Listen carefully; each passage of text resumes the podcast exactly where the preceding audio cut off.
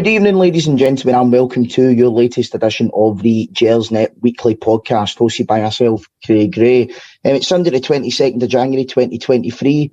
Rangers have just beaten St Johnstone in the Scottish Cup and through the next round, so it's been a pretty pretty decent weekend, I suppose, if you're a Rangers fan, apart from the performance and actually having to sit through and watch the game. Um, but we'll go through all of it tonight with my guests. Uh, first up, Dougie Kinnear. Dougie, how you doing, mate? I'm great for a Sunday, knowing that you've got to go back to work tomorrow. But other than that, I am very well, mate. How are you? Yeah, the same. Kind of sharing some of feelings to you. Um, and it's like a, a wee episode of Doctor Seuss here today. We've got Kinnear and Weir. Stuart Weir. Stuart, how you doing, mate? I didn't expect the sort of rhyming slang there, but anyway, uh, yeah, we're doing we're, we're, we're, doing well. Yes, um, like everybody else, Sunday evenings are made for uh, podcasts or watching the NFL playoffs. So you see me glancing to the side here, I've, got up on the uh, on the on the seventy inch television through the wall and uh, watching that at the same time. So I'll keep you posted just to prove this is live and exclusive. Aye, Big football, Stuart. Aye, Real football. exclusive, guys. Uh, no, no holograms over here at Gersnet. Um, but just uh, before we start, just go through the sort of the usual formalities. Um, of course, this is the Gersnet podcast, the independent Rangers podcast made for fans by fans, and all content is free. Um, we'd like you to share it, like, comment, subscribe to the channel um, tell people that we're here and what we're all about. Um, you can get us over on the website as well uh, with the forum at gersnet.co.uk. And also just a little um, message from one of our sponsors, Forest Precision Engineering. They're a subcontract Glasgow-based engineering company who have been a big commercial supporter of Rangers for many years. And we're absolutely delighted that they're backing our podcast. You can get them over at forestprecisioneng.com. And you can also visit the new Forest Precision Executive Lounge, which is a stunning new hospitality area within the historic main stand. For more information on how to book this unique and intimate space, you can email the club via hospitality at rangers.co.uk. So after our usual formalities there, we'll get into the action from yesterday. Doug, I'll start with you. 1 0 win against St Johnstone in the Cup. Um, what, what was your, your thoughts in the game? um, I think progression was always the most important thing. So delighted to progress, delighted to be in the next round of the cup. Hopefully, it's a trophy that we can go on and win this season, um, as well as the League Cup. I think that's got to be the priority. Um, is bringing back some kind of silverware this season and um, regaining something from what's been a fairly dismal campaign so far. Um, but like like Hampden, like Rugby Park, I think uh, Michael Beale said himself that three games in a row we've had pretty poor surfaces, and I think um, it's been conducive to to the football in all three games. So it was it was difficult for a for a good quality game of football to break out, um, and and that was the case. It was quite a quite a scrappy game. There wasn't a lot. I was kind of hoping we are going to have some signings um, over the past 24 you're, hours. There's people say that Dougie doesn't have a sense of humour. Don't be silly. we can always hope. Sure, maybe tomorrow. Oh, the next but, day. Uh, we're, we're, going to actually have to try and analyse the game, which which it, it, wasn't a great game, Craig. No, it was not. And Stuart, I think Michael Beale uh, said it was a, a cowfield, uh, McDiarmid Park. And I mean, there's I think there's enough cow fields in Perth already as it is, isn't there? So uh, there's quite a few there. Yeah, given one of my given one of my friends, uh, I'm quite a big farmer in the area. He could probably tell you exactly the acreage of cow fields in that particular part of the country. But uh, I, I, thought it was I thought it was interesting, Michael Beale's uh, observation that Rangers had played three games uh, in six days uh, on cowfields if you think that Kilmarnock is obviously a synthetic cow field, that uh, it, it, didn't quite, you know, go into detail in that one. But no, listen, f- football, football in January is never going to be pretty or pleasant, simply because of the playing surfaces that uh, are involved, and it's more a case of endurance. And you know, the word that Dougie used earlier there was progression. And I think Rangers have progressed league wise. And yesterday was about the Scottish Cup and, and simply getting your name into the draw for the next round. Um, it was not. It was not an epic. Put it this way, I don't think there's anybody sitting just now with the the the 2023 highlights uh, DVD, even though there's hardly anything on it just now, thinking to themselves, we, we might dedicate more than 17 seconds um, of this game because once you actually take take the goal out of it, there wasn't a hellish much to actually observe or or, or talk about. But it was job done, one nothing victory, and I think you know most Rangers fans over the years would have known the sort of fear and trepidation ahead of this game because they've seen their side fail in similar ties. So anything that you can actually say, yeah, it's been a success on the road, you have to take. Mm-hmm. No, absolutely. And Dougie, I mean, I know we can maybe sit here and grumble about performances, but it was a big week this sort of last six or seven days for the club. I think coming into it, you could tell that it was probably going to be the biggest week of the season so far. Um, certainly since Michael Beale's arrived, and at the end of the day, we've played three games and we've gotten three wins out of it. I mean, um, Kilmarnock's always a tricky one. Michael Beale, when he was here before, dropped points there plenty of times. He's got the battle scars from St Johnstone in the Cup a couple of seasons ago, and battle scars from Aberdeen at Hampden um, in semi-finals as well. So, um, uh, you know, something to be positive about. Yeah, it's been a good week for results, not necessarily for performances, but I think the last time Stuart and I were on together, we spoke about it, it, it's all about results at this stage. Um, performances are important. We want to see good football, but um, when you're trying to close the gap on Celtic and when you're trying to progress in the cup, the most important thing is the is, is the win. Um, and whilst we are still winning, we're still we're still very much in the hunt for two cup trophies. And um, I say this fairly bravely: we're still not out of the league. Um, a lot of people look at it and say nine points is is done. Um, we've still got two old firm games to go. Um, we win both of those, it gets down to three points.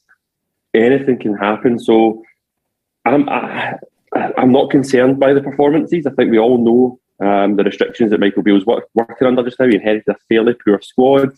It's an injury depleted squad. We need reinforcements, and I know we're going to come on and talk about the rumours and the signings that we, we may or may not see at some point.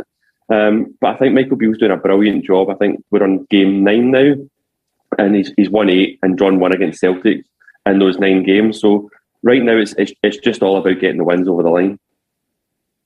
No, definitely. I mean, Sure, something that I did want to talk about is the performances in general since Beale's arrived. I mean, you know, he spoke, you know, in the in the blue room when he first came in about, you know, wanting to implement a certain style of play, and I think you can see what what he is trying to do with the team. But is it maybe just a case of at the moment he's not get the players there to do that? Yeah, I think he, I, I think it's a pretty much a, a make do and mend exercise just now until he gets some certain players back from injury.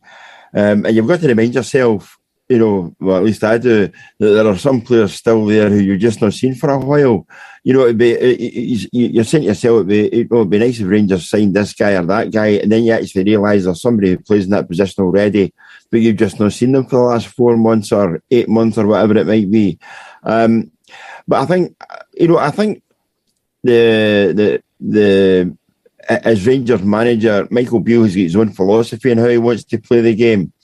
Um, and I think just now he's trying to instill that in the players he has available to him. But it's difficult when, first of all, you know that some of the players that are there might not be good enough for the system that you want to employ or the the manner in which you want to play the game.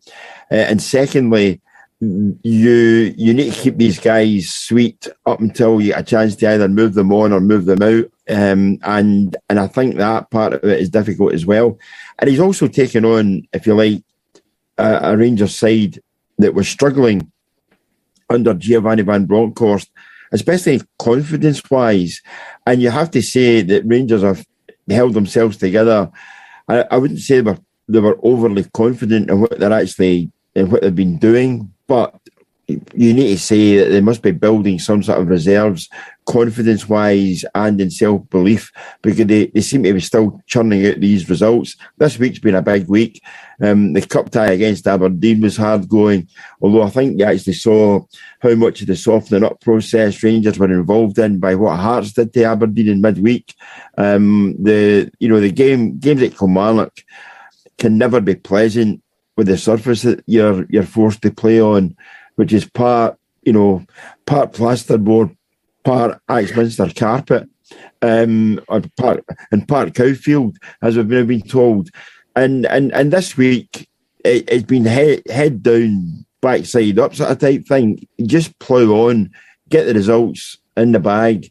And, you know, as you, you, you've already alluded to, Rangers are in a position where they're in one cup final, they're in the next round of the Scottish Cup, and they're still punching um, when it comes to the league title race. So all in all, I think Michael Beale has done everything it could be asked of him at this time, whilst not actually having all the cards in the pack to deal from.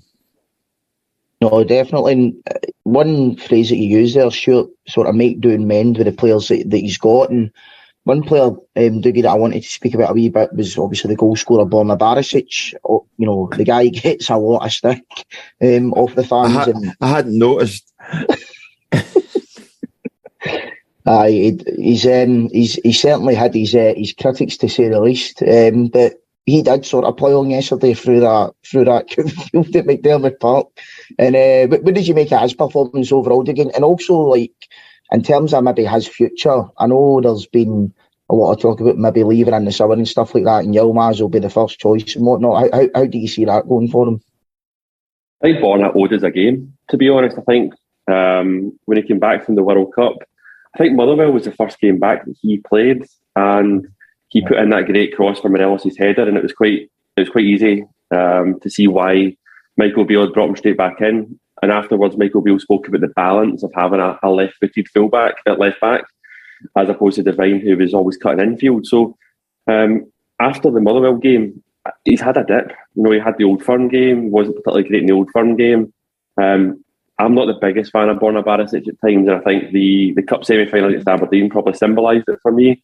It was almost like the ball was a hot potato for him at times. Every time he got the ball, he would pass it back or he would want rid of it straight away he wasn't driving forward with it. And one of my big criticisms of Borna is when the when the going gets tough, he tends to pretend he's got an injury, um, and he's got a, a, right good record of, of pulling up in injury time.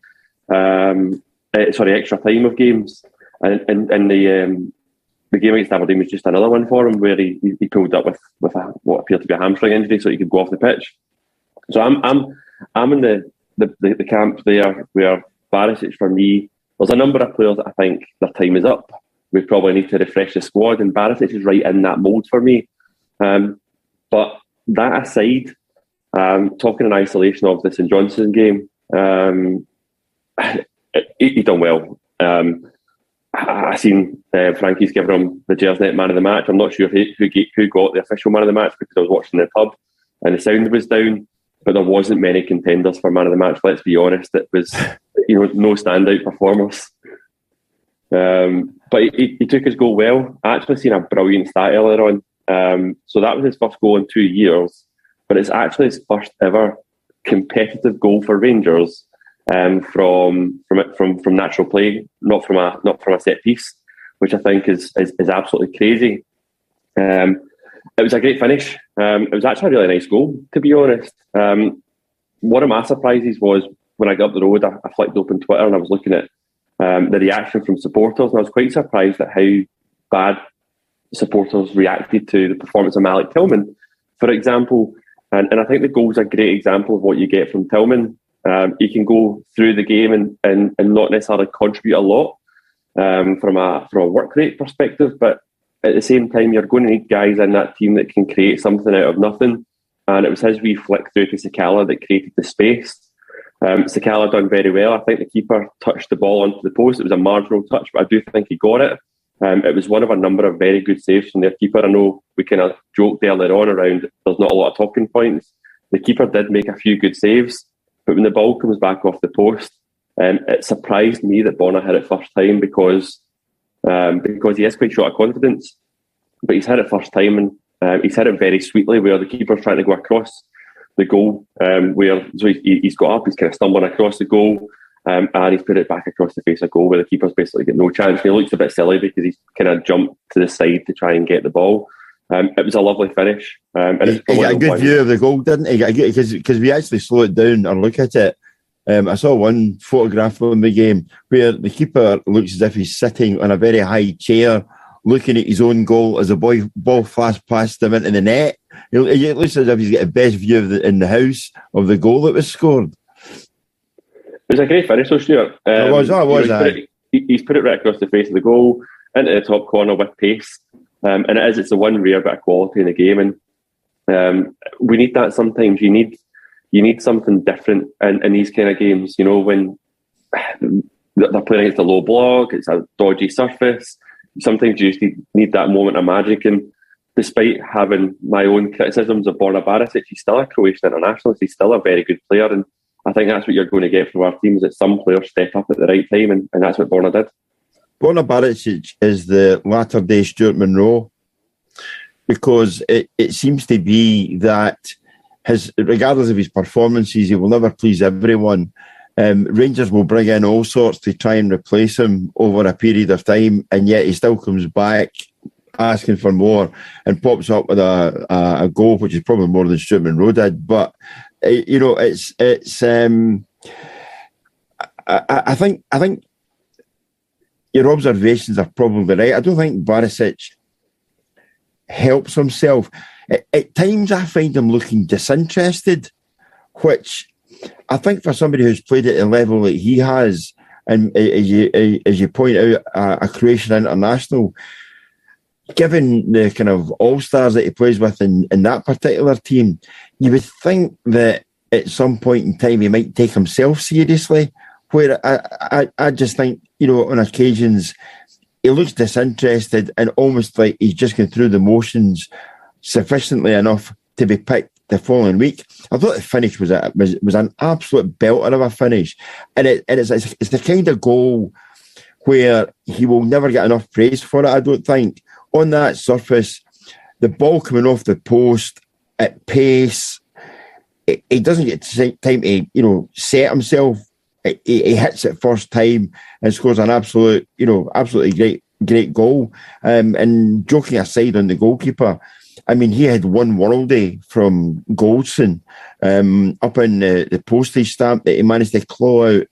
Uh, had that goal goal gone in or, or been a goal, I think the general mood might have been slightly happier. That it was a, a more comfortable victory. That said, I don't think Rangers were terribly stretched in, in the game. It was for me, a, ve- a very poor St Johnstone team who delivered an equally poor performance. Because, you, you know, I know people will say, well, you could say that about every team. And you, you probably could. But the, the, the, old thing about lifting your game when you're playing Rangers just didn't apply to St Johnstone. They looked as if it was a case of why one, why the hell are we playing at half past five on a on a Saturday night? Two, we don't really want to be here because we could be heading for a good night out. And three, this is a cowfield we're playing on.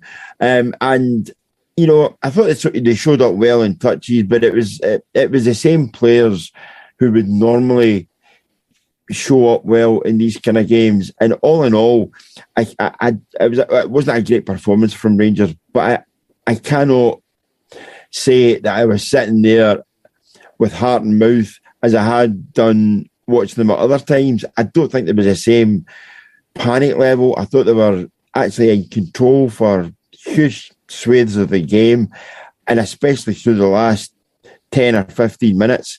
Whereas, you know, in past showings of late as well, you you really have been thinking, will Rangers hold out here or will they just gift the opposition either a winner or an equaliser.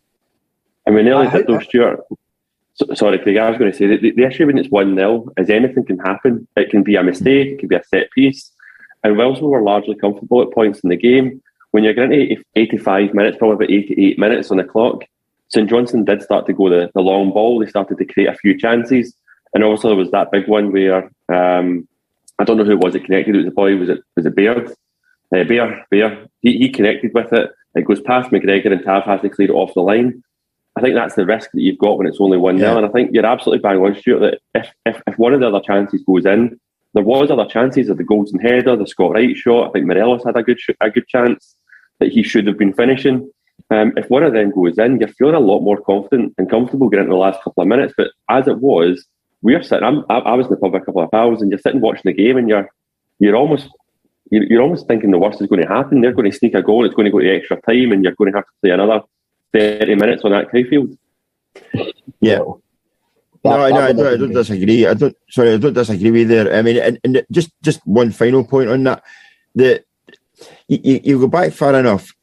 If you look at the likes of the team that Souness built, his mantra was, if you defend properly and you don't concede a goal, you only need one goal to win a game. Now, that is based on having absolute super confidence at, back then at that time when you had Chris Woods playing behind Graham Roberts and Terry Butcher, those days are long gone. But if you have that, or you can instill that level of confidence, rather than thinking, "Oh, here's the opposition coming. How are we going to defend this?"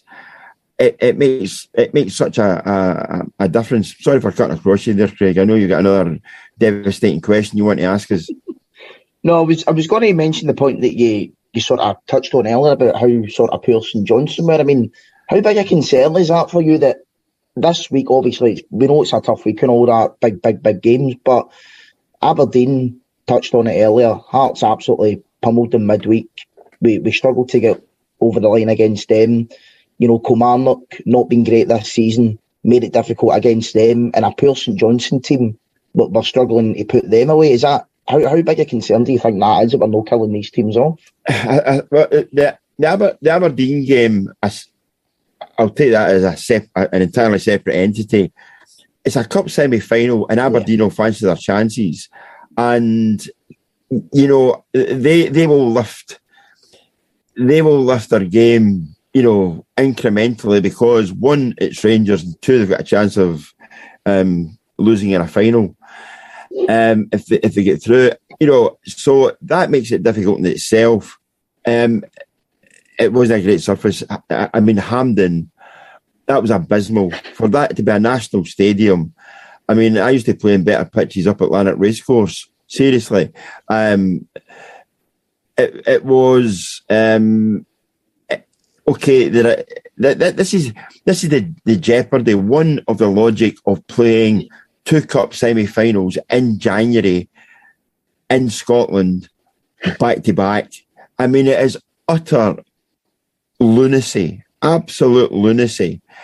Um, and and you could easily have got away with, uh, you know, but because of the unique way that Scottish football is funded, you have to play at Hampden to pay off the debts that you've already incurred by previous daft decisions you've made. So it's it was always going to be difficult. I, I, I would never read too much into the Aberdeen performance simply because of the circumstances. Equally, I would never read too much into the circumstances behind the Kilmarnock win because that pitch is shocking. It's it's an abomination of what you should be playing football on.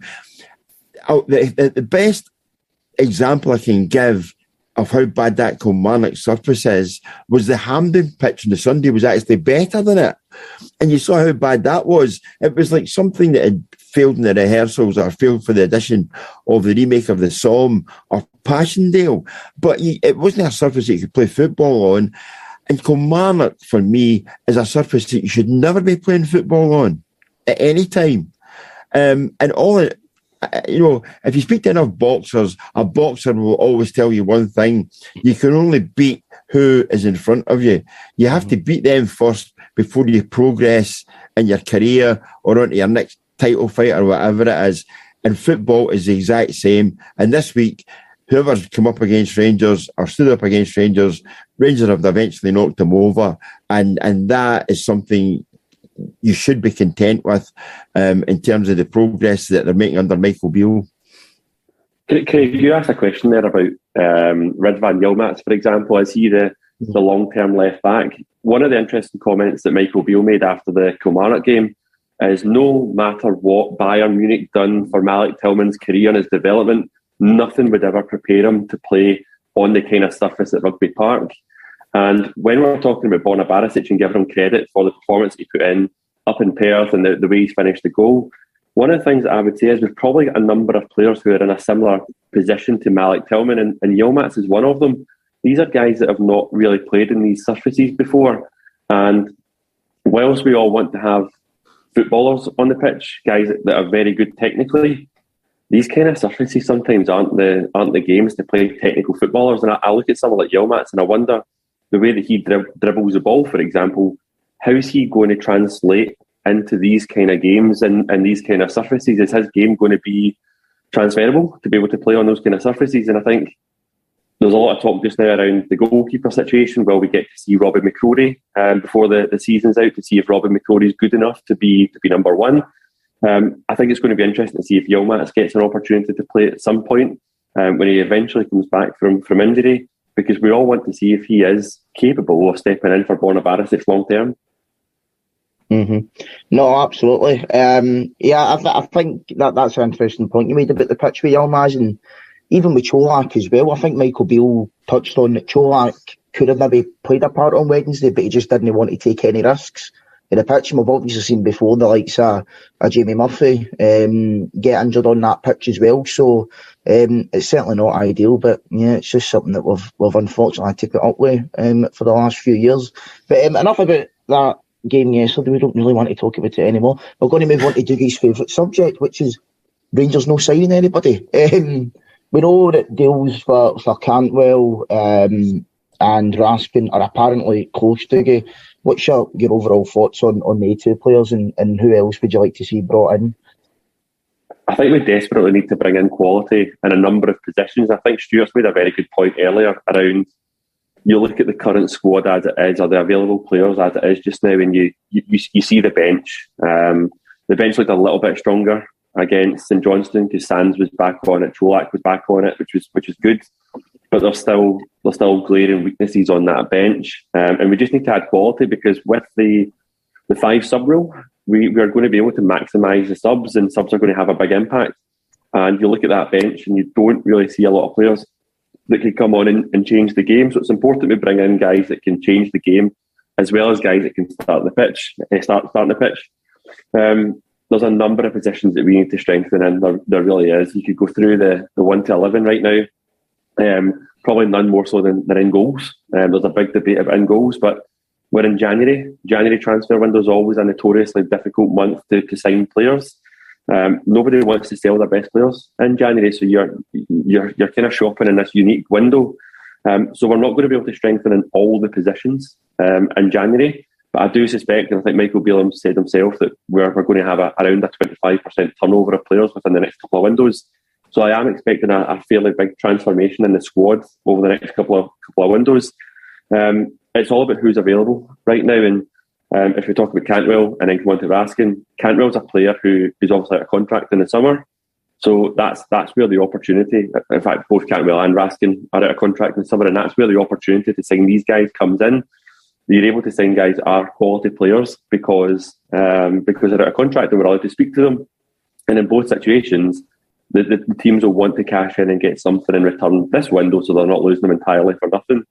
Um, both appear to be good players, right? Cantwell's the one that I personally know more of because he played in the English Premiership. He's someone that you, you obviously get to see live on the telly and on, on Match of the Day. Cantwell's only 24 years old. Um, I, I, find it laughable when you, you, you listen to some supporters and, and, read some supporters saying that he's been off the boil for a year, um, which means he's automatically not good enough to, to come to us. Um, the Cantwell that I seen two years ago in the English Premiership was being tipped for 40 to 50 million pound moves at one point. So we're talking about a real quality player that's just lost his way. And, and the comparison I give, for example, is Ryan Kent. I think a few people are forgetting just now that when we signed Ryan Kent, he was on the back of four or five failed loan spells. And he came up here because Michael Beale knew who he was. He trusted him as a player and he knew exactly what that style could bring to our team. And that's what I think we Cantwell. And I think um, what Michael Beale's identifying right now is, is he's looking at what's missing from my squad, what do I need in my squad, and both Raskin and, and Cantwell are positions that we need to strengthen. And that was probably my criticism of, of Gio is in the in the summer, it kind of felt to me that he just he just inherited the summer signings. It was just who we signed, he just took on and he then put out in the pitch to see who could who, he could kind of form the best team with. It seems under Michael Beale is a wee bit more structured of this is exactly the, the position I want to strengthen in and the, the kind of player profile that I'm looking for. So so Cantwell is is, is for me an exciting signing. He, he might be off form, um, but we've got an opportunity to draw in Partick Thistle in the cup and, and the um, the game being scheduled of the weekend of the 11th of February. That in a couple of weeks' time we're playing a championship side. That you, if we do get these guys through the door, that's probably the game to give them a start. And, and it'll be really interesting to see who we do get in the in the door. Um, whereabouts these player, players play. Um, Cantwell can play in a number of positions as well. So um, he gives us great flexibility. Nicolas Raskin, um, we've always spoken about the need for a central midfielder. There's a lot of debate around whether we need a six, an eight, or a ten.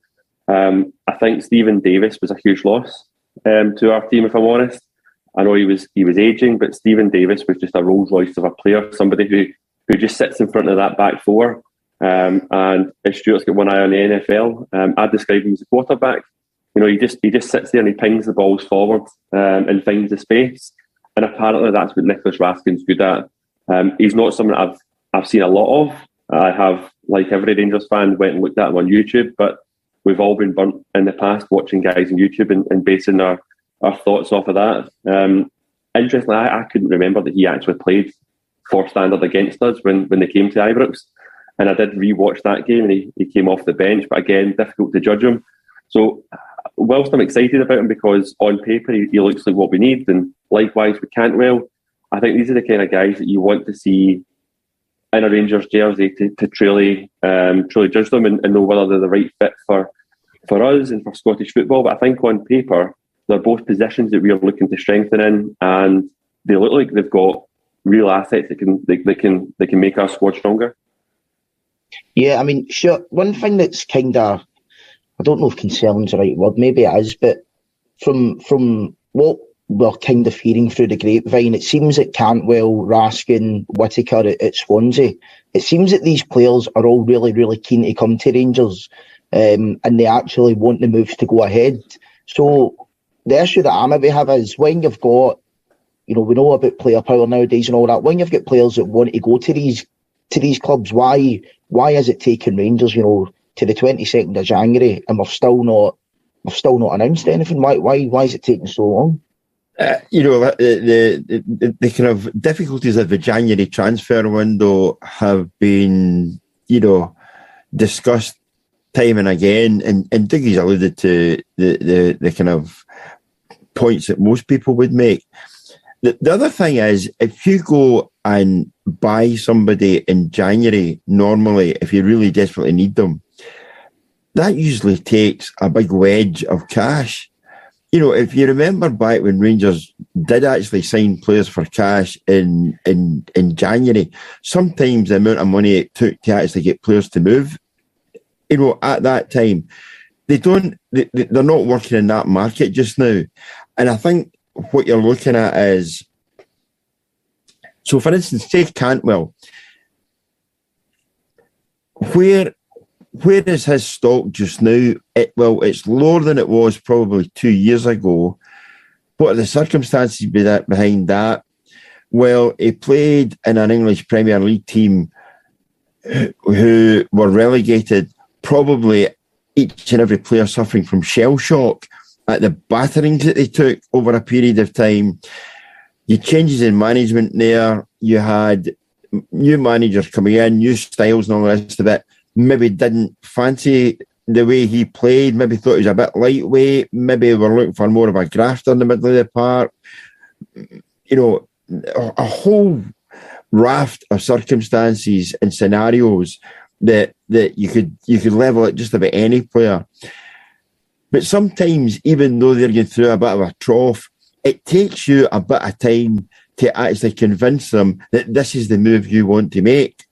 Equally, the club that they're leaving might not want to release them quite yet. And the player is angling for a move. Now, why would a player angle for a move to, to Rangers? Because despite everything, and I mean it, you know, despite everything, Rangers are still a brand and still a club that are playing European football.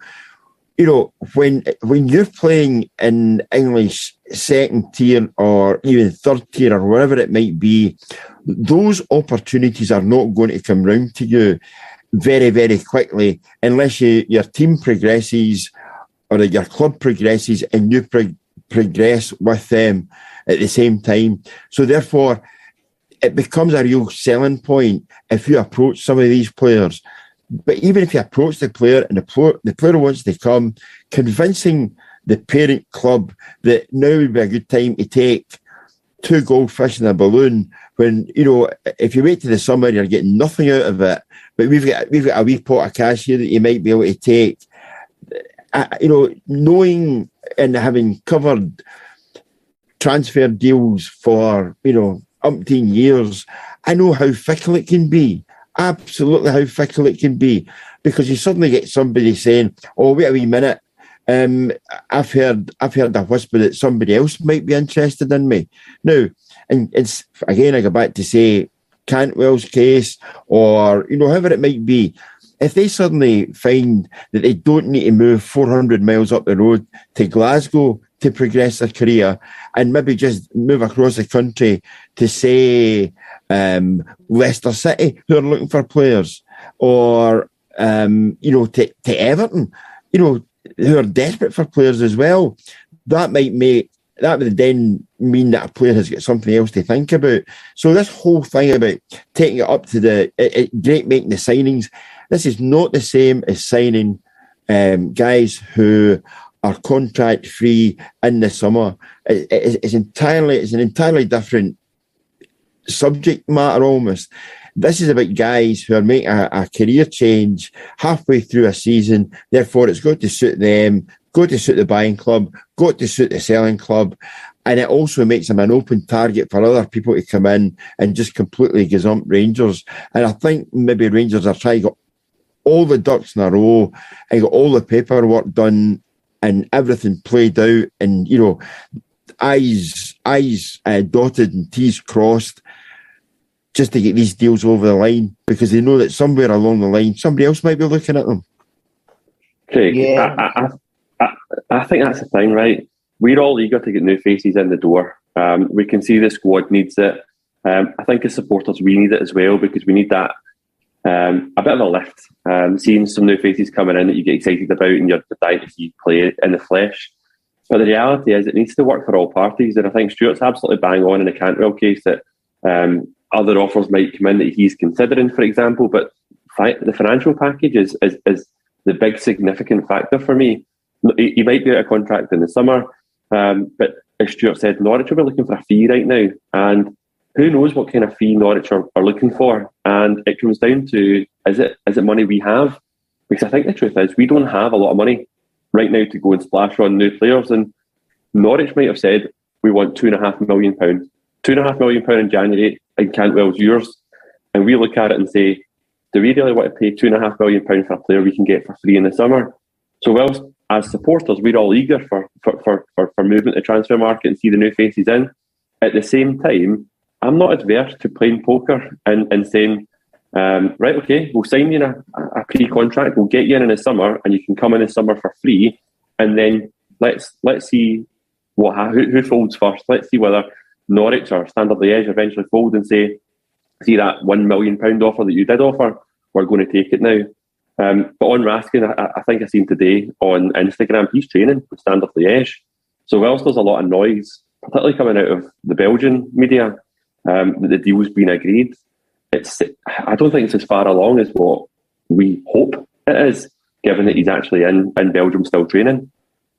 Yeah, I mean, the, the Raskin ones, I think, off the top of my head, should be a wee bit more cut and dried in Cantwell because at the end of the day, we've, we've made the point, sir, Cantwell, he's what, 24, he's out of contract in the summer, he's an English player. A couple of years ago, he's been touted for a big move, so he will have lots of interest. You know, it's not as if he's been you know, crucified by injuries or anything like that. Although, in fairness, if he was, then we would definitely be looking at wouldn't we? But, uh, like, he's, he's a quality player. The Raskin one for me because I know that he sort of fell out with with the hierarchy Standard Liège and, and checking earlier today, um, he's no played since, I think, November, December time, r- roughly. So, like, I mean, I know he's he's trading and stuff like that, but I think that's maybe just to sort of to sort of tide them over and stuff like that. So hopefully, hopefully something can get agreed. I mean, the one thing that I was um, wanting to touch on as well, not just about incomes but outgoings as well. I think I don't think well, we're not going to see senior players leaving January. I think Michael Beale's made that pretty clear, um, unless obviously a monstrous bid comes in. But I think this is maybe my football manager head on. I was looking at Raskin and you know Glenn Kamara, who I think are relatively similar, um, similar similar position anyway, and thinking well, can maybe bring in Raskin in the summer on a free, and then play Kamara for the rest of the season. Hope that his performances go up and then maybe we can get an extra couple of million quid on, on top of his value. I mean, who who would you say right now in the squad needs needs to go basically needs to get sold if we can get an offer? Because I'm looking at it, I'm thinking Morelos, Barisic, Kamara, they're they're free to name a few, in my opinion. How long do we have, Craig? um, oh, yeah. I think I think everyone's available for the right price first and foremost. I think everyone's available, but having said that, it's all about timing. Um, there's some really good chat going on just now in the in the comment section about rumoured bids coming in for our players. There's been a, a rumour in the last 24 hours that Rangers have rejected bids for Connor Goldson and Fashion Sakala. And whilst I say every single player is available um, at the right price, you also need to make sure that you've got replacements lined up that are better and it's the right fit for the, the, the, the team. And the reality is, right now on the Goldson and Sakala one, just now is Connor Goldson's came in and he's a huge factor why we're not conceding as many goals. And Fashion Sakala is arguably our most creative player right now. He's he's the one for me that's really shining and, and you're taking this opportunity under Michael Beale. So whilst I say everyone's got their asking price, it would take big cash for us to part with those two players. In terms of other players in the squad, I think it's different to say who I would let go versus who I would let go in this month. Because whilst I say the time's up for McGregor, for example, or the you know I, I don't think McLaughlin is a long term number one. I'd let you know potentially the both of them go. I think the chances of us signing a number one goalkeeper in January is slim. Whilst I think um, the future of Borna Barisic is up, um, I don't think now's the right time to move him on because Yilmaz should be his successor. So if you're bringing in someone to replace Borna, it's probably somebody that you're expecting to be challenging Yilmaz, and, and therefore you, you, don't want to do that whilst Yilmaz is out injured halfway through the season. And you can go through the entire squad. You know, guys like Helander. Helander's time is up at Rangers. Um, he is injury prone, a high earner. He's not contributing enough. A bit like Kemar Roofe for me, and it's a shame because both players are excellent footballers. Um, Helander's out of contract in the summer. Roofe has got another one year, um, but nobody's going to take them in January. So whilst we could sit here just now and say there's a lot of players just now that that we um, that we would want to get rid of, I don't think we, we want to go through the entire squad and, and humiliate or devalue um, some of the players. But it's interesting the, the ones that you called out because um, Kamara, for example, if we do finalise um, Nicolas Raskin, you could argue that there's a number of players that he's going to be competing with. So Davis, what does it mean for long term uh, future of Steven Davis? Um, he's obviously injured just now. The likelihood is we'll probably never see Steven Davis again play for Rangers, which is which is a very sad ending to an amazing career of a brilliant, um, brilliant footballer. Um, I don't know what it means for Glenn Kamara um, if we if we do sign Nicolas Raskin because for me, going back to the point around um, Michael Beale identifying specific types of player that he wants. I think I think Nicolas Raskin's more suited to how Michael Beale wants to play than Glenn Kamara. Um, but it all depends on bids because um, I expected us to sell Kamara in the summer. I really did, and we were actually in for Raskin in the summer, but Standard Liège, we're looking for too much money. We we have our values on players, and guys like Kamara are not regulars in the team just now. 12 months ago, his value would have been a lot higher. The reality is, right now, his value is probably not as high as what we would want to sell him for. Um, I'd be looking for minimum six million for, for Glenn Kamara, but I don't think we'd get that for him right now. So the timing might not be right to, to sell Kamara. Um, it all depends on who comes in and who's interested in our players. Um, Cantwell's another one though because Cantwell can play a number of positions. Um, I think that it, it, puts a question mark on the future of Scott Arfield for example. Um, I don't think Scott Arfield will get a new contract in the summer. If we do bring in Cantwell. But I also look at the type of player that Cantwell is and, and look at how many players we've got very similar to Cantwell. Ryan Kent plays on the left. Cantwell can play on the left. Does that mean that Ryan Kent's going to leave in the summer?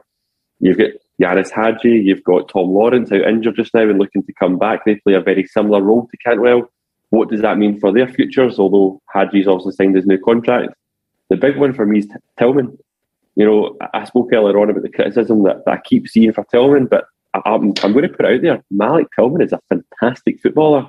And we're going to go on and talk about Charlie McCann, for example, who, who's, who's rumoured to be going to Forest Green Rovers. And whilst it's disappointing to lose guys that have been coming through the B team, Malik Tillman's only a year older than, than Charlie Charlie McCann, and he's an established first team player. Nicolas Raskin is only 21 as well. So uh, for me, I, I, I, would want to sign Malik Tillman on a permanent contract, but I don't know whether that's going to be possible if we've already got so many guys that play a similar style. So um, it's an interesting one come come the summer. I think right now it's all about bringing in um, bringing in quality. I don't expect a lot of exits in January, um, other than some some young players. Um, there's a lot of players I'd want to get rid of, and the one player that I would I'd drop in before I, I finally shut up is Rabbi Matondo. Um, if, if, ever there's a player that just symbolises everything wrong with the Rangers transfer policy, it's Rabbi Matondo. He does not suit Scottish football. He's not good enough. Um, I say that knowing that at some point he's going to come good and it's going to completely bite me in the arse. Um, but Rabbi Matondo for me is a player that we should just be trying to get rid of. But it comes back to the same challenges again. He's rumoured to be on £28,000 a week. We've paid 2 million for him. Who's going to pay that? So it, it, all comes down to interest. Who's going to actually want our players? But um, there's a lot of players that I think their time's up at Rangers. I, will make the point uh, in, in in terms of Tillman. Tillman has has been in Germany with Bayern Munich. Okay, he's a guy who basically runs around in a Bentley when other guys that you're quoting are in a 1987 Vauxhall Astra with a big exhaust on it that's had 17 different owners. I mean, you you are you you are you are comparing apples and turnips here. I, I I'll be absolutely you know there is uh, people will say uh, you know well tell me to shut up first and foremost, but no, you're talking to, about somebody who Bayern Munich identified as a, someone who could play for them.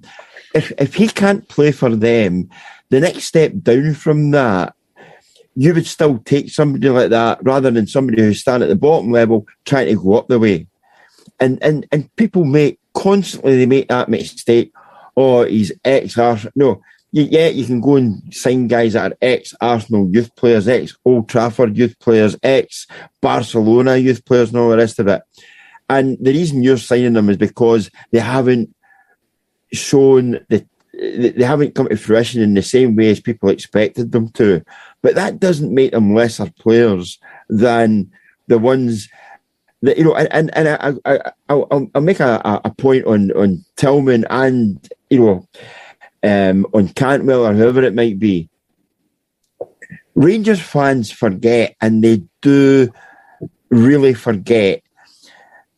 If you were naming an old time Rangers great eleven, two of the names, in fact, maybe three of the names that would be on that in that team, right? Might be Hateley, might be Laudrup, and might be Gascoigne. Can anybody actually remember where they guys were career wise when they actually signed for Rangers? Laudrup was had had uh, was getting shunted from pillar to post. Suddenly played his best football at Rangers. Why? Because he was happy and he was settled. Gascoigne, he signed for, he didn't even know he'd signed for Rangers. He'd signed for Glasgow when he arrived. That's how mixed up he was. And, and Hateley just wanted to be playing football again. And you look at the three of them, and all of a sudden it's like, I'm not sure about Cantwell. I'm not saying that Cantwell's going to be in the same category of any of these guys, but sometimes you've got to give yourself a wee bit of history lesson and a wee bit of a wake up call just to actually realise that there's players that have played for Rangers and played well for Rangers who were going nowhere career wise at their particular level and turned into absolute diamonds. Sure, there's a, there's a right good balance, isn't there? There's, there's, there's signing guys that are at a top level team who are more than capable of stepping down. Let's be honest, right? Going from Bayern Munich to Rangers is a step down in quality. So there's there's there's absolutely players like Tillman who could step down from Bayern Munich, but in the same breath, there's absolutely gems available who could step up. And um, whilst we're linked with Raskin and um, Cantwell, we're also linked with Morgan Whittaker, who's at Swansea. Morgan Whittaker's a really interesting one for me because he's been on loan at Plymouth for the first six months of the year. He plays as a number 10 in the right hand side, and he is the top goal scorer of the team sitting top of the league. So, whilst we're talking about guys like Tillman signing them from Bayern Munich, I think there's also a market there to be signing guys. You know, let's be honest, that's the league that we pinched Aribo from, and, and Aribo came up to be a, a, very good player. There is also some diamonds available, and I think Michael Beale will know that market very well. I think that's where he knows Cantwell from, from his time in under 23s. I think we've got to trust that um, Michael Beale will be able to spot a player from down south that, whilst we all might shrug our, you know, our faces up at who's Morgan Whittaker, or we've never heard of him, or why are we signing a Swansea City player, there's, there's probably a right good kind of gem down there. Hopefully it's Morgan Whittaker. Hopefully we can get it over the line, who Michael Beale can shape into the next Aribo that you go and sell for a big profit. Yeah, and, and, and on that, I would have to say as well that you've got, you've got the likes of Michael Beale being criticised for even looking at these guys when a year and a bit back, Giovanni Van Bronckhorst was being lauded because he's coming into Scottish football again and he'll know everybody in Eredivisie, all the talent, all the, the nuggets that are hidden away here and everywhere. He'll know where all the diamonds are. Rangers are going to be a great team based on his, uh, you know, the, the information and knowledge that he has of talent spotting in the Netherlands. And he didn't even sign a Dutchman. So, you know, at least think your criticisms through before you start, you know, voicing your concerns because some of the time you'll just be sounding off mm. without absolutely having any, you know, knowledge to back up your, your, your claims or back up your argument. Stuart, I just wonder the, the likes of the Gio one for me is an interesting one. So I made I kind of alluded to it earlier on. I, I think Gio was a bit of a backseat passenger when it came to some of the business dealings at Rangers. And I think that kind of symbolises where we've not went and signed players from the market that he knows. I think he put the trust in guys like Ross Wilson to go and identify and sign the players. And I think Gio's a good coach. I think he expected to be given the players and he would coach them based on who he's been given. Whereas Michael Beale, for me, is saying, no, do you know what? I know these guys. I, have seen him in the flesh, or I've, I, you know, Cantwell's a player that I've respected for a number of years coming through the ranks. I think there's a right good player there that we should be going and signing. And he's probably much more vocal in those conversations with Ross Wilson about who he wants. Mm-hmm. Yeah, no, I, I think, uh, you know, there are plenty of examples of people who have signed for various football clubs on the basis like, right, I'm, I'm going I'll, I'll give you a classic example of, in a Rangers context, Lindsay Hamilton. Lindsay Hamilton is back up to Chris Woods. Lindsay Hamilton is going to play in a League Cup tie, gets tickets for all his family um, on the, the sort of Wednesday afternoon. This is him. He's going to make his big debut, having been signed by Rangers. And Bonni Ginzburg walks in through the doors unannounced, and suddenly he ends up in the team. You know, it's like there are a lot of guys that have signed for Rangers thinking that oh, this is my big chance. And really, they're only back up to the main event when, when, when they come in. And I think that is exactly the situation that, in terms of Van Bronckhorst, I, I think that was a scenario at Ibrox when he was there. Yeah, you'll get to do certain things that really you won't. You're there to full one, one job and you stick to that job and try and get that job right. Meanwhile, behind the scenes, there's other deals being done that you might not even know about. No, Stuart, I can't believe you brought up Lindsay Hamilton there because that is the first thing that I think of as soon as I hear that name is when he made a glaring error in like the 2007 Masters at the Braehead Arena that cost Rangers a tournament. So that, that tells you that him. tells you everything about Big Lindsay then.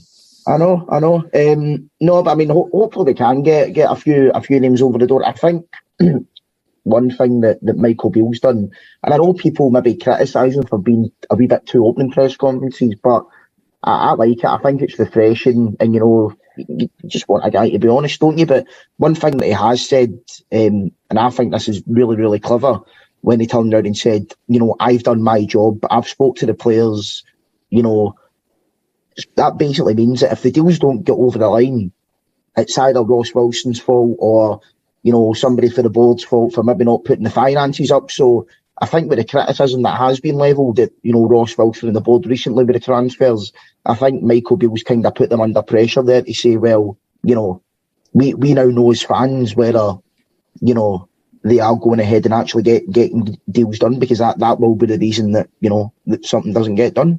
One one place I will go with the transfers, you unless it's unless it's absolutely potty money that somebody offers you. So if somebody comes in and offers you, say, I'll, I'll just pluck a figure out of my ear. If somebody comes in and offers you 10 million quid for Connor Goldson, right? You might want to take it. In fact, you might take it. You might not have any replacement lined up, but if you were Michael Beale just now and you sold a player believing that you were going to get money to spend, that same money to spend in the summer, would you believe the board at Ibrox if they said, yeah, yeah, yeah, you sell them and we'll come back and revisit this in the summer and that money will still be there? Mm. That's a, that, that's something, that's a hell of a gamble. Mm-hmm. No, no, you're right. Um, but just one of those things with, with transfers, we, we kind of get used to gambling at Rangers, don't we? But um, just um, lastly, then, before we finish up, I want to talk about um, Charlie McCann. Dougie kind of touched on it earlier. Rumoured that he is going to Forest Green Rovers. I, I, think I just want to have a wee wider discussion about the sort of the B team um, sort of progressing into the first team because we have seen the likes of, you know, McCann, Lowry, Devine, Patterson obviously previously come through. Um, but one thing that I've noticed since Michael Beale's came in is that the opportunities have been limited. Um, you know, Devine's obviously played at left back, Dougie, but that was out of necessity because of injuries and whatnot. Um, Leon King, um, he hasn't played at all. When I actually heard rumours that um, Michael Beale maybe thinks that King's maybe going a wee bit faster than what he should be. So there was maybe talks about maybe going out and loan or something like that to get to get more experience. I mean, it is something that I noticed in, you know, previously with Gerrard and Beale at Rangers where there wasn't really anybody coming through. I know Patterson was sold for big money, but let's be honest, he didn't make that many appearances, did he? Um, so uh, Gio seemed to have more trust in the likes of Charlie McCann, Lowry, um, etc., etc., to bring them in. Um, I remember the Dundee United game, actually, it was after we'd, we'd been hammered by Celtic and Ajax, and um, Gio started uh, Charlie McCann um, and Leon King. And it's like, it was a, a, bit of a gamble because that was obviously, there's a lot of pressure on him. It's a must win game and he's he's playing the two guys. I mean, what, what what's your overall thoughts on, on Charlie McCann, firstly, possibly leaving and, and the sort of the pathway opportunities are moving forward for these young guys? I, I think it's a very fine line because whilst Gio is putting faith in some of these younger players, some of it being enforced upon them through injuries. Um, we were losing games. And, you know, I, I, I always go on about um, a couple of interviews I, I seen back to back when Rangers were back in the third division. And it, one was Frank de Boer at Ajax, and the other one was Alan McCoist at Rangers. And the question was put to them, very similar questions, completely unrelated. Um, Frank de Boer's was along the lines of, um, you've sold a lot of your experienced players and you're bringing through youth players. Where do you think you're going to finish this season? And Frank de Boer's response was, it's not about this season, it's about three seasons down the line. In three seasons' time, we're going to have a brilliant team that's going to have a you know success domestically and success in Europe.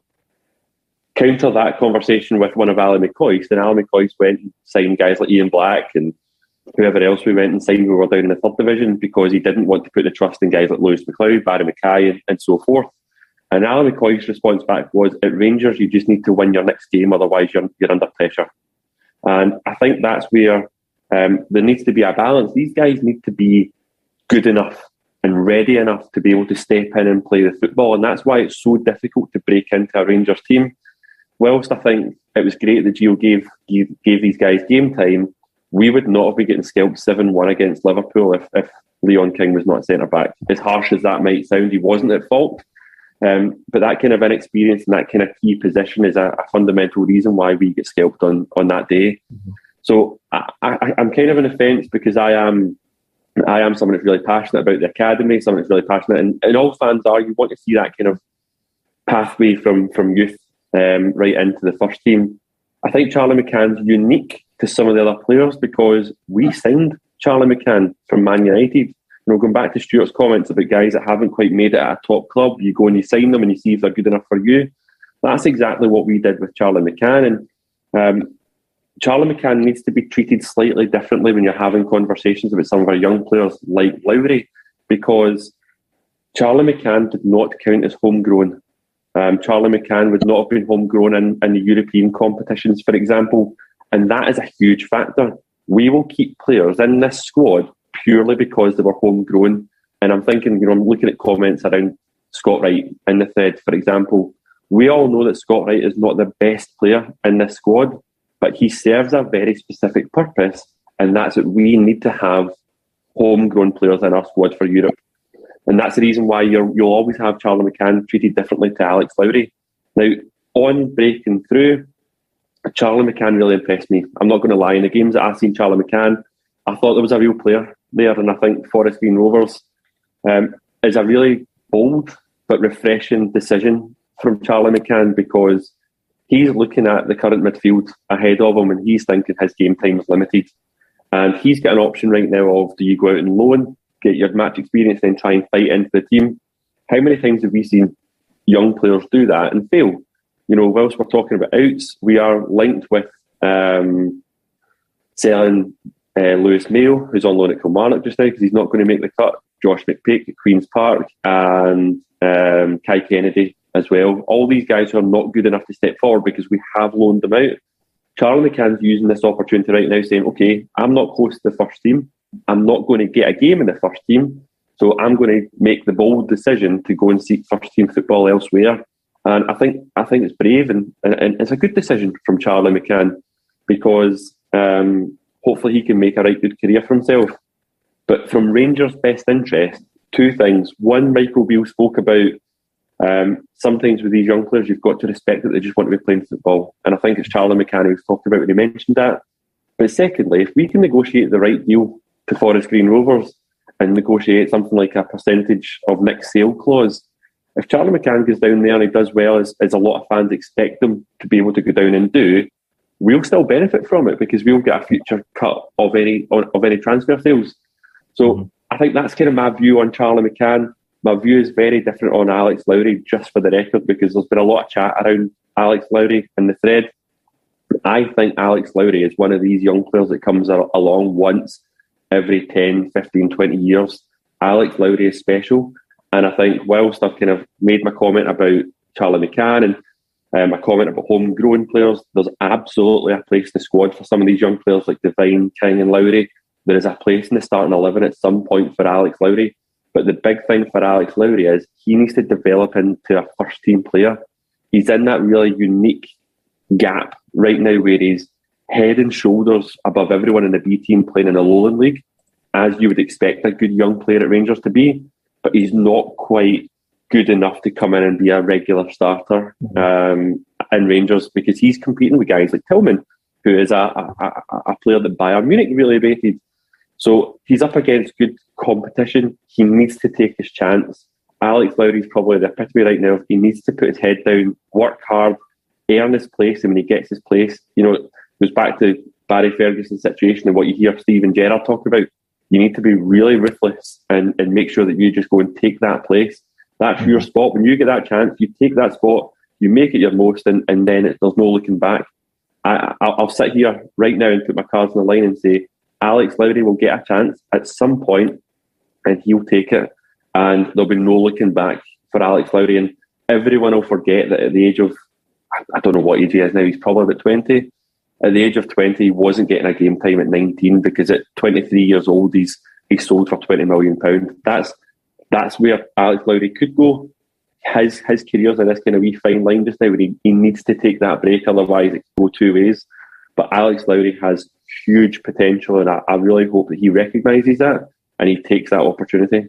Yeah, I mean, Stuart, it's about balance, isn't it? Because we, we all like the idea of a young players coming through and, you know, Rangers fans and, and whatnot playing for their team. But I mean, you look at some of the situations that Leon King especially has came into this season. I mean, you know, if you're wanting young players to come through, ideally you want to do it when the team's playing well, when they can come in and, you know, they can kind of just bed themselves in and whatnot. But, you know, I think if you're putting them in situations like that, where you're getting gubbed off Liverpool and what have you, it, it, can be mentally scarring for them. So it's definitely all about the balance, isn't it? I'll be I'll be very brief, given the fact that there's one or two there. I think I'm talking rubbish when it comes to uh, Laudrup and Gascoigne. Um, obviously, they were there at the time when the deals were done. Um, I'll, I'll leave this and make it very, very brief. Uh, Amad Diallo. Mm. That was very that's, brief, Stuart. That's how. that's how. That's how. That is. That is how transfers and the likes is never, ever an exact science. Do, do you know mm-hmm. I think with, with, with Amad Diallo, Stuart? So I've got a few mates that are Man United fans that, that say things like, we didn't give him the chance to really blossom up here. I think with Diallo, towards the end of the season, he was starting to grow into the jersey. And exactly what I was talking about Alex Lowry. You need to start to kind of develop into a first team player. We were yep. starting to see that for Diallo. And personally, I would have given him an extension rather than the Matondo. Sunderland right now are benefiting from how we were nurturing him into a first team player. Absolutely. And, and he would not be doing what he's doing at Sunderland had it not been for his loan spell at Rangers. And that is and that is, you know, like good comedy. You know, it, it's all about timing. You know what I mean? It's it's absolutely and and Rangers if you like, in the game of poker, blinked when it came to somebody like Diallo and thought, well, here's somebody's turned up and said, and they'll take him for whatever it is, and we've paid this, and let's do the books and let's see what happens. And he's gone elsewhere and, and has subsequently thrived. And, you know, you you can go back in history and see where players have come from and, and what their background is and what their DNA is and how they come through the ranks at various clubs, move them to sign them up, take them on board, you know, give them a, a starring role. They just don't cut it with you and then they go elsewhere and it's like, wow, look at that guy. And and and you know, historically, it's happened to every club. And historically, Rangers fans out there will say, yeah, remember remember when we broke the British transfer record and signed him, and he only played twelve games, and then he went to Everton and, and became a, a hero down there. Listen, it's it, it is not an exact science. No, it's not an exact science indeed, Stuart. And I think that's uh, a good wee um, point to wrap up on, guys. Thanks very much um, to the viewers at home for listening to us. Um, I know we're a wee bit late, but we've had a few technical issues with the the 70 inch NFL telly, didn't we, Stuart? So yeah, 2710 for the Bengals just now. Who? I uh, ben, no, Bengals. Just, oh, that's that's Sundays for you, isn't it? No, but um, listen, thanks very much um, for joining us, guys. Stuart, thanks very much. Enjoyed it. Cheers, Dougie. Thank you for joining me. Cheers, Craig. We could have talked all night about transfers, and it's great to see so much contribution in the thread. Hopefully, hopefully everyone did enjoy listening to it. There's some food for thought around future transfers and, and youth development as well. Yeah, no, absolutely. Um, no, as I say, thank, thanks everyone at home for, for listening to us. As usual, your support is always um, appreciated. Um, we will be um, tomorrow um, the um, podcast will be available on all your usual um, podcast providers um, to download, your Spotify, iTunes, etc., etc., etc. So um, all that's left to do me is to remind you that we're going to be back on Friday with Scott and Gary to preview another game against St Johnstone, this time at Ibrox, where hopefully we can pick up the three points. Um, so thanks very much for listening, guys, and we'll see you back on Friday.